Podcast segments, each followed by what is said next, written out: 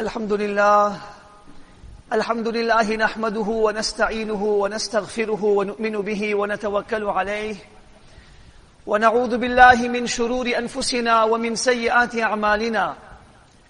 من يهده الله فلا مضل له ومن يضلله فلا هادي له. ونشهد أن لا إله إلا الله وحده لا شريك له. ونشهد أن سيدنا وسندنا وحبيبنا وشفيعنا ومولانا محمدا عبده ورسوله. أما بعد فأعوذ بالله من الشيطان الرجيم. بسم الله الرحمن الرحيم. فاعلم أنه لا إله إلا الله واستغفر لذنبك وللمؤمنين والمؤمنات. والله يعلم متقلبكم ومثواكم. وعن أبي بكر الصديق رضي الله تعالى عنه قال قال رسول الله صلى الله عليه وسلم عليكم بلا إله إلا الله والاستغفار فأكثروا منهما. فإن إبليس قال أهلكت الناس بالذنوب وأهلكوني بلا إله إلا الله والاستغفار أو كما قال عليه الصلاة والسلام. صدق الله صدق الله مولانا العظيم وصدق رسوله النبي الحبيب الكريم. ونحن على ذلك لمن الشاهدين والشاكرين. والحمد لله رب العالمين. Honorable ulama, respected hufaz, beloved brothers and elders, every single person goes through difficulty, loss, hardship in this world. One of the most difficult things to lose is someone who's beloved to you, someone close to you, a partner, be that a child, be that person a parent, some family member. This is about the most difficult test a person can go through. Whilst you and I enjoy attachment to a lot of people in this world, and when they separate themselves from us, it's a difficult situation. Let us for a moment sit back and ponder. When Sahaba radiallahu ta'ala anhum lost the Rasul of Allah sallallahu alayhi wasallam, what must have been their condition?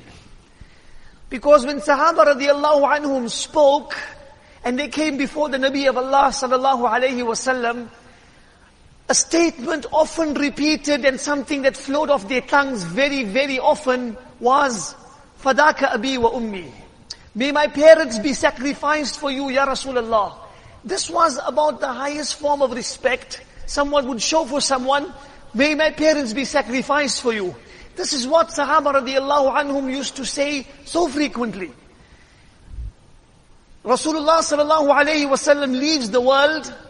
Uthman radiallahu ta'ala anhu describes the moment and he says, there were many people, many of the Sahaba radiallahu anhum, who were affected emotionally, who were affected deep down in their hearts, and there was a type of, a certain level of confusion that enveloped everyone because of the difficulty that they went through. It wasn't something to just forget about so easily.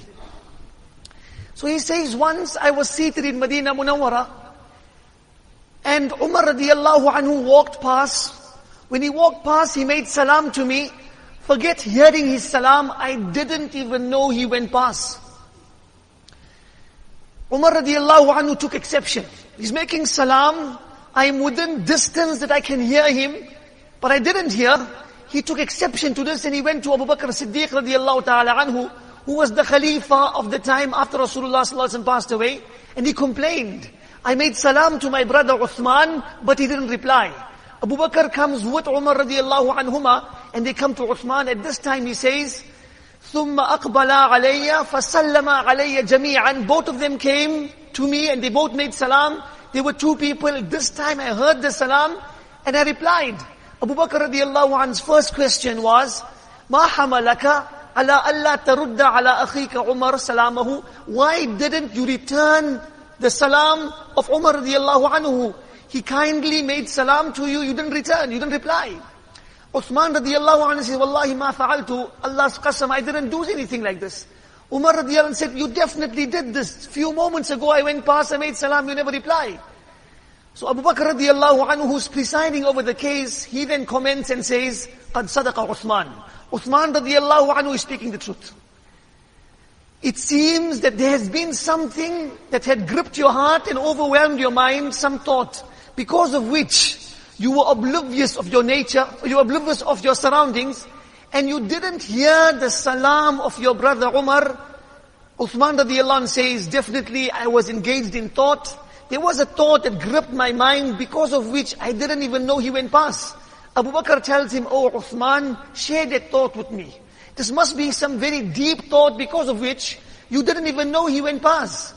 So Uthman says, this thought gripped my heart that توفى الله تعالى نبيه صلى الله عليه وسلم قبل أن نسأله عن نجاة هذا الأمر وفي رواية عن نجاة هذه الأمة Allah Tabaraka wa Ta'ala had taken His Nabi sallallahu alayhi wasallam away from this world before I had the opportunity of asking him one very pertinent question. What question? That when this ummah goes through difficulty, when people face problems on a day-to-day level, whether it's linked to their deen or whether it's linked to their dunya, what's the way out? What's the salvation? How do we come out of the problems we face all the time? I never get a chance to ask this question and this grief has overcome me. What did Abu Bakr radiallahu tell him? He said, Oh Uthman, don't worry. قَدْ سَأَلْتُهُ عَنْهَا Allah blessed me with the tawfiq of asking this question. Allah afforded me the opportunity of asking Rasulullah sallallahu alayhi wasallam one simple solution which can sort out every problem any mu'min is going through. Abu Bakr radiallahu, Uthman radiallahu anhu is overjoyed. He stands up. He looks at Abu Bakr radiallahu and he says, Bi abi anta wa ummi. May my mother, may my mother and father be sacrificed for you. Anta ahakku biha. Only a man of your caliber could have thought of this question and asked this question to Rasulullah sallallahu alaihi wasallam before any one of us. Please tell me what was the answer. Abu Bakr radiallahu says, I asked the Nabi of Allah, what's the way out? And the Rasul of Allah sallallahu gave me a simple solution. A simple solution. That when you're going through any problem, any mu'min, from that time till the day of Qiyamah, from the first person to the last person to come, any problem you're facing lies in one statement. And what did he say? Man qabila minni al-kalimata allati aradtu ala ammi faraddaha fahiya lahu najatun. That person who wholeheartedly accepts that statement that I presented to my uncle Abu Talib, but Abu Talib rejected it. Anyone who wholeheartedly accepts that one statement, it will be a salvation, a solution, an escape from every problem imaginable, every problem that will come on this earth, it'll be a solution. What was that statement? La ilaha illallah Muhammadur Rasulullah sallallahu alayhi wasallam. Anyone who accepts this one statement wholeheartedly, then this will be a means of his salvation. A thought may run through our minds that amongst the first kalimas or statements we ever learned or we ever heard was this kalima. La ilaha illallah Muhammadur Rasulullah. If we never recite this kalima, we probably would not have been here today for this Jumu'ah. We all are reciters of it. We reciting it from the time we are problem. So before we level questions and before we fire accusations, rather understand and sit back and think, if Nabi sallallahu alayhi wasallam said it's going to be a solution, then there's a meaning behind this. We can't just say, I read it, why am I still going through problems? There's more to this. And for the experts, the muhaddithin, the mufassirin, the great learned scholars and ulama of the ummah, that what do they say regarding the meaning of this hadith? When we don't look at it in this way, then sometimes we may think we're doing something right, but that's not actually solving our problem, it's bringing more problems to us. On the lighter side, one person mentioned something so pertinent regarding this point, that an old man went to the doctor for his routine checkup. He's to, to, to see whether everything order. So he goes to the doctor and the doctor checks him up entirely and then he makes a comment to him and tells him that my patient, your sugar is too high. the right thing for him to do was to ask the doctor how to bring the sugar down. But what did he do? When this man returned home, he applied his own mind. Because the doctor told him his sugar is too high, he went into his pantry and he removed the sugar from the upper shelf to the lower shelf because the doctor said his sugar is too high. He tried to make his own explanation and made things worse for himself. So here also in Deen, what we need to do is ask the experts. And what do they say? They tell us that this kalima is broken up or it comprises of two components. There are two parts here. La ilaha illallah and Muhammadur Rasulullah sallallahu alayhi wasallam. In other words, Allah and His Rasul sallallahu alayhi wasallam. When you're going to go through a problem, all you're going to do is look deeply. What does Allah and His Rasul sallallahu alayhi wasallam instruct me to do in this situation? What do they, what's their command? What's their instruction, their injunction? From there I can look forward and continue and find solution and salvation and a way out from whatever I'm going through. What does Quran, what does Hadith say? If I have to pass away at this moment, what would Allah and His Rasul sallallahu alayhi wasallam, what state would they be? Would they be happy in the place I am, the action I'm doing, the condition that I'm engaging in? Will Allah and His Rasul sallallahu alayhi wasallam be happy? This is how we use. In other words, like a person, He's got to travel from point A to point B. He needs to move from one place to another. In order for him to go successfully from one place to another, especially if he's in some place that he has no idea where, he may be in some jungle or some desert, he'll have a survival tool. That tool we'll call a compass. When he needs to know where he's going, he'll continuously look at that compass, in which direction is this compass taking him. The more he'll look at the compass, the more he'll find direction and solution in his life. This compass will guide him exactly like that, the compass of a mu'min. A mu'min's compass is his kalima, La ilaha illallah, Muhammadur Rasulullah sallallahu alayhi wasallam. The more he'll look at this compass, what does Allah and His Rasul sallallahu alayhi wasallam command me, instruct me to do? He'll find guidance in every, in every situation of his life. To understand this, Abu Bakr Siddiq radiallahu ta'ala anhu, there's an incident recorded about him. Abu Hurairah radiallahu ta'ala anhu comments, once he was seated with his students, and what did he say? لولا لولا استخلف أبو بكر ما عبد الله. Had Abu Bakr radiallahu anhu not been made the Khalifa, Allah would have not been worshipped on this earth. He said the statements three times. His student said, hold on, this is a very big claim. So he says, let me explain to you. How Allah saved the ummah through the intelligence and through the mashwara and the decision of Abu Bakr Siddiq radiallahu anhu. He says after Rasulullah sallallahu alaihi wasallam passed away, many people, the Arabs, around Medina Munawwara, they chose to renegade and become murtad, turn away. There were a few of them who engaged in this already. And Abu Bakr Siddiq radiallahu ta'ala anhu, he, when he became the Khalifa, he gave instruction that there was an army that Rasulullah sallallahu alaihi wasallam prepared and made the Amir of that army, Usama bin Zayd radiallahu anhu, he tied the flag with his own Mubarak hands and he wanted this army to go out in the path of Allah towards the Romans. There were 3,000 Sahaba radiallahu anhum in this army. So after Rasulullah sallallahu passed away, other Sahaba came to Abu Bakr Siddiq and mentioned that Medina Munawwara, we're in a very difficult and delicate situation. People are becoming murtad. Medina Munawwara is at high risk rather than sending these 3,000 people out to fight the people, the Romans, keep them here to defend Medina. Because our women, our children, the city of Medina itself is at high risk right now. So rather delay this army than, rather than sending them out. Abu Bakr Siddiq radiallahu anhu heard the opinions of each person who came to him. He then asked them, are you all complete? Are you all over? They say yes. And he said, that army that Rasulullah sallallahu alayhi wasallam commanded and instructed to go out in the path of Allah, I can never keep that army behind. Why? It was the instruction of Nabi sallallahu alayhi wasallam that these people should go. Who am I to hold them back? Even if I know I'm the only man in Medina, I'll never keep that army behind. Even if I know that the predatory animals are going to devour my body, I'll never hold back that army. I have to send them out.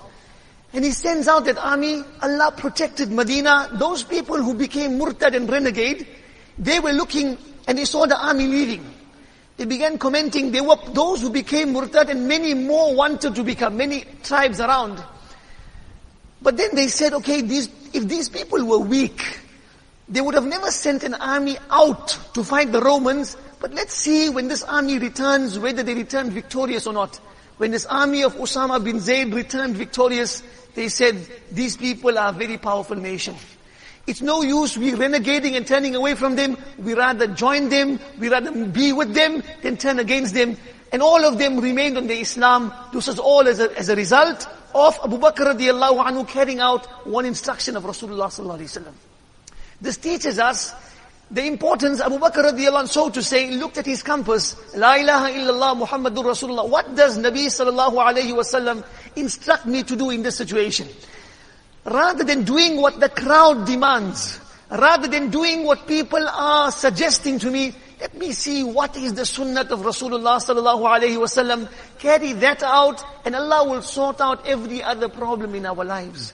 A sahabi by the name of Julaybib radiallahu ta'ala anhu, Nabi sallallahu alayhi came to one Ansari and he told him, Zawijni bintaki. Hand over the rights of marriage of your daughter to me. He took it in this sense that Nabi sallallahu alayhi wasallam is asking him, please get me married to your daughter. If the Rasul of Allah makes this request, who would say no? So he said, Na'am wa karamatan. Of course, Ya Rasulullah, why not? Then Nabi sallallahu alayhi explained, I'm not asking for myself. I'm asking for a man named Julaybib. Julaybib was a person, they explained regarding him, kana damiman qasira. He was a man who was short, and he wasn't very handsome. People didn't look at him with a very favorable eye. He wasn't a very prominent man. So the moment this man heard that the proposal is coming from Julaybib for his daughter, what did he say? Ushawiru ummaha. Let me go home and make mashwara with her mother, make mashwara with the wife, and I'll come back to you. So he goes home, and he tells his wife that the Rasul of Allah told me, Zawijni bintaki, bintaka, get me, allow me to marry your daughter. So the wife said, of course, why not? Then he said, Nabi Sallallahu Alaihi explained, it's not for him, it's for Julaybib. So the wife now said, Ani, la wallahi la nuzawijuhu. We'll never ever get our daughter married to this man. Anyone else but Julaybib. The daughter overhears the conversation and she comes forward and says, Man khatabani ilaykum, please. Let me clear the air. Who sent the proposal? I don't want to know anything else. Don't worry who's the boy. I want to know who sent the proposal. And they say, the Rasul of Allah sallallahu alaihi wasallam. She asked them, "Hal tarudduna ala Rasulillahi sallallahu alaihi wasallam amrahu?" Do you all have the audacity, the guts to reject the offer of Rasulullah sallallahu alaihi wasallam? Then she says, "Idfa'uni ilayhi فإنه لا يضيعني." Get me married to Julaybib because if it's the suggestion of the Rasul of Allah sallallahu alaihi wasallam, he'll never put me into problems. When Nabi alayhi salatu wasalam heard this girl's response, what, do, what did he say? Allahumma subba alayha al-khayra sabba. وَلَا تَجْعَلْ عَيْشَهَا كَدًّا كَدًّا The Rasul of Allah sallallahu alaihi wasallam raises his hand. Oh Allah, good will come to everyone.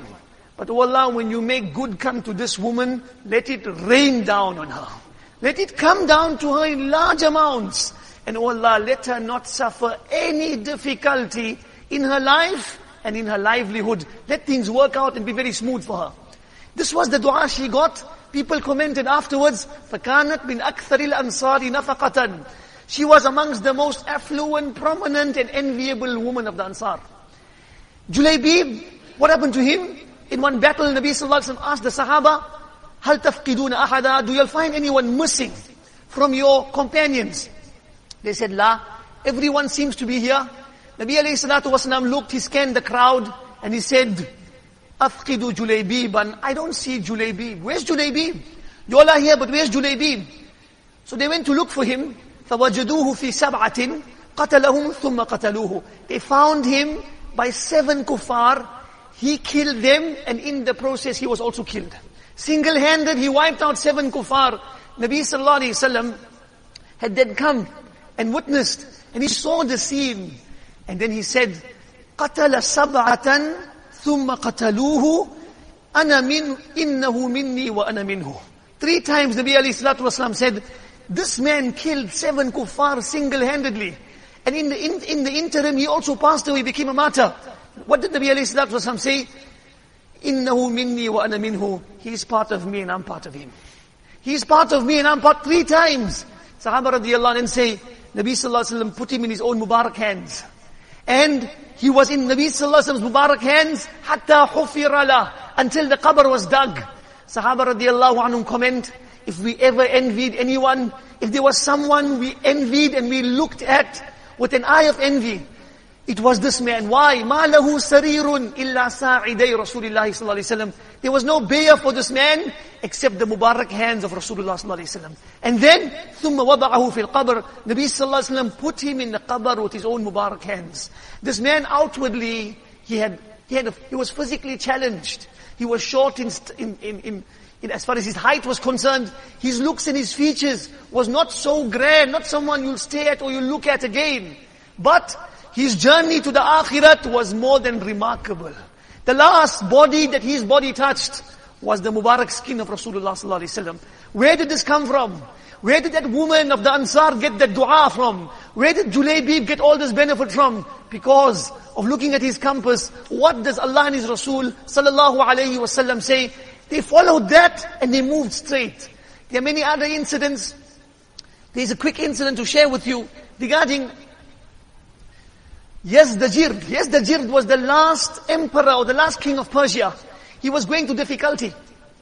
And what did he do? He wrote up to the emperor of China requesting him for help. So the emperor of China said, it doesn't make sense to me that you asking me for help.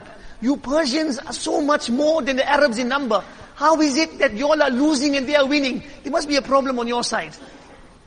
So, yes, the the, the ambassador which he sent the, the note with, the letter with, the ambassador told him, ask me anything you want to know about the Arabs, I'll give you the description. So he says, number one, tell me, ayufuna bil ahad. Do they fulfill the promises? He says, of course. Leave alone amongst themselves, even if they make a promise to a kafir, they fulfill the promise. Number two, tell me, how do they engage with you in battle? He says they give us one of three options. Either we become Muslim, then we're part of them. We enjoy everything that they enjoy. Or number, the second option is, we must pay the tax and we'll enjoy protection. The third option is, they ask Allah's help and they engage in battle. Then he tells him, the third question, فَكَيْفَ طَاعَتُهُمْ أُمَرَاءَهُم What's their level of obedience to their elders and their seniors and their leaders? So he says, أَتْوَعُ قَوْمٍ لِمُرْشِدِهِمْ You can't find anyone more obedient to their elders than these people. Their obedience is proverbial. Then he asks him a unique question. He tells him, أَلَهُمْ وَيُحَلِّلُونَ Do they have things that they regard as haram and things they regard as halal? So he says yes. And he gives them some examples. He gives, Yazdajird examples of what's halal in the Muslim community and what's haram. Then he asks him, tell me regarding the halal and haram, أيحلون ما حرم عليهم ويحللون أيحلون ما حرم عليهم أو يحرمون ما حلل لهم Do they ever regard what's halal as haram or what's haram is halal? So he says never. Haram is clear cut haram, they don't go anywhere near it. Halal is clear cut halal, they only engage in that. So then this man, this Persian king makes a statement and he says, إِنَّ هَؤُلَاءِ الْقَوْمِ لَا يَهْلِكُونَ أَبَدًا These people who have such sublime qualities, they'll never suffer defeat. حتى يحرموا حلالهم أو يحرموا حتى يحرموا حلالهم أو يحلوا حرامهم until the time comes that what's halal they regard it to be haram they regard to be halal until they shift from their compass no one's going to destroy them so then he says let me give you an advice if this is the description of these people then it's no use fighting with them because leave alone China leave alone Persia if a group like this have to head towards a mountain, they'll raise a mountain to the ground. That's how strong these people are. It's not because of their strength. It's because of their values. It's because of how firm they hold on to their deen. So this is what's going to give them victory. We may not be fighting a battle against China or against Persia, but every day there's a battle of halal and haram that we have to go through. And remember the power that Sahaba got in battle. They were so victorious that no one could stand in front of them for seconds. Anyone who walked in front, they just mowed over them. That victory came because of the victory they conquered in their day-to-day lives. So when we have halal and we have haram, we regard the halal to be halal and the haram to be haram. We don't mix things up. If we, if we get caught up with something, we turn to Allah in tawbah and forgiveness. Allah forgive every one of us. But we hold on to that and Allah will give us strength in every other aspect of our lives. One hadith which we wish to end up with. Nabi sallallahu alayhi wasallam, what did he say? He told us very clearly that remember our, our enemy is shaitan. Shaitan will attack you from every angle. And the way his weapon he uses, inni ahlaktu nasa bidhunub. The weapon he uses is guna. He gets you involved in haram, he mixes up your halal, he mixes all this up, and he gets you involved in sin. This is his weapon and this is how he brings, him, brings you down. Nabi Sallallahu Alaihi said, let me give you two weapons. These two weapons you'll use to fight the battle against shaitan. And this weapon, you don't have to apply for a license and wait for months for that approval to come through. This weapon is in your hands already. What is that? Hold on to alaykum bi la ilaha illallah wal istighfar. Hold on to la ilaha illallah, the kalima. And then hold on to istighfar, asking Allah for forgiveness. And this will break the backbone of shaitan. It'll break all his efforts. It'll make you victorious. This is something we can do all the time. Wherever we're going, we recite la ilaha illallah, we recite astaghfirullah. We like to end up on one advice of Hazrat Mullah Jalaluddin Rumi rahmatullahi alayhi. What does he say? We are people of the kalima, that's why we're sitting here. Kalima is our be all and our end all. When a child is born, the first words we want him to hear is, Ashhadu an la ilaha illallah wa ashhadu anna Muhammadan Rasulullah. The last words we wish to be on our lips is, La ilaha illallah Muhammadur Rasul. This is our symbol, the kalima. So he describes, we are people of the kalima, Muslims. And then you have the people of other ideologies, the West, or whoever it may be. So Jalaluddin Rumi rahmatullahi draws a comparison and he says, if you are a Muslim, but you are still going behind these type of ways, then your comparison and your example is like a person who has a basket with hot, fresh bread on his head, yet he's going door to door begging for crumbs. You've got hot, fresh bread in your hand, but you're going door to door begging for crumbs. We've got the solution. We've got the kalima, we've got istighfar. Hold on to these and Allah will make our life easy. How do we do this? We recite in abundance and also we join the company of whoever we can and primarily we pass this message on to our children as well. How? We make sure our children come into the right environment of the madrasa sitting in the company of ulama, etc. And really then this kalima and the meaning of the kalima and this compass will become more vivid to us as well as them. May Allah tabarak ta'ala give us tawfiq to practice on these points and make the kalima firm in our lives. Wa akhiru da'wana alhamdulillahi rabbil alameen.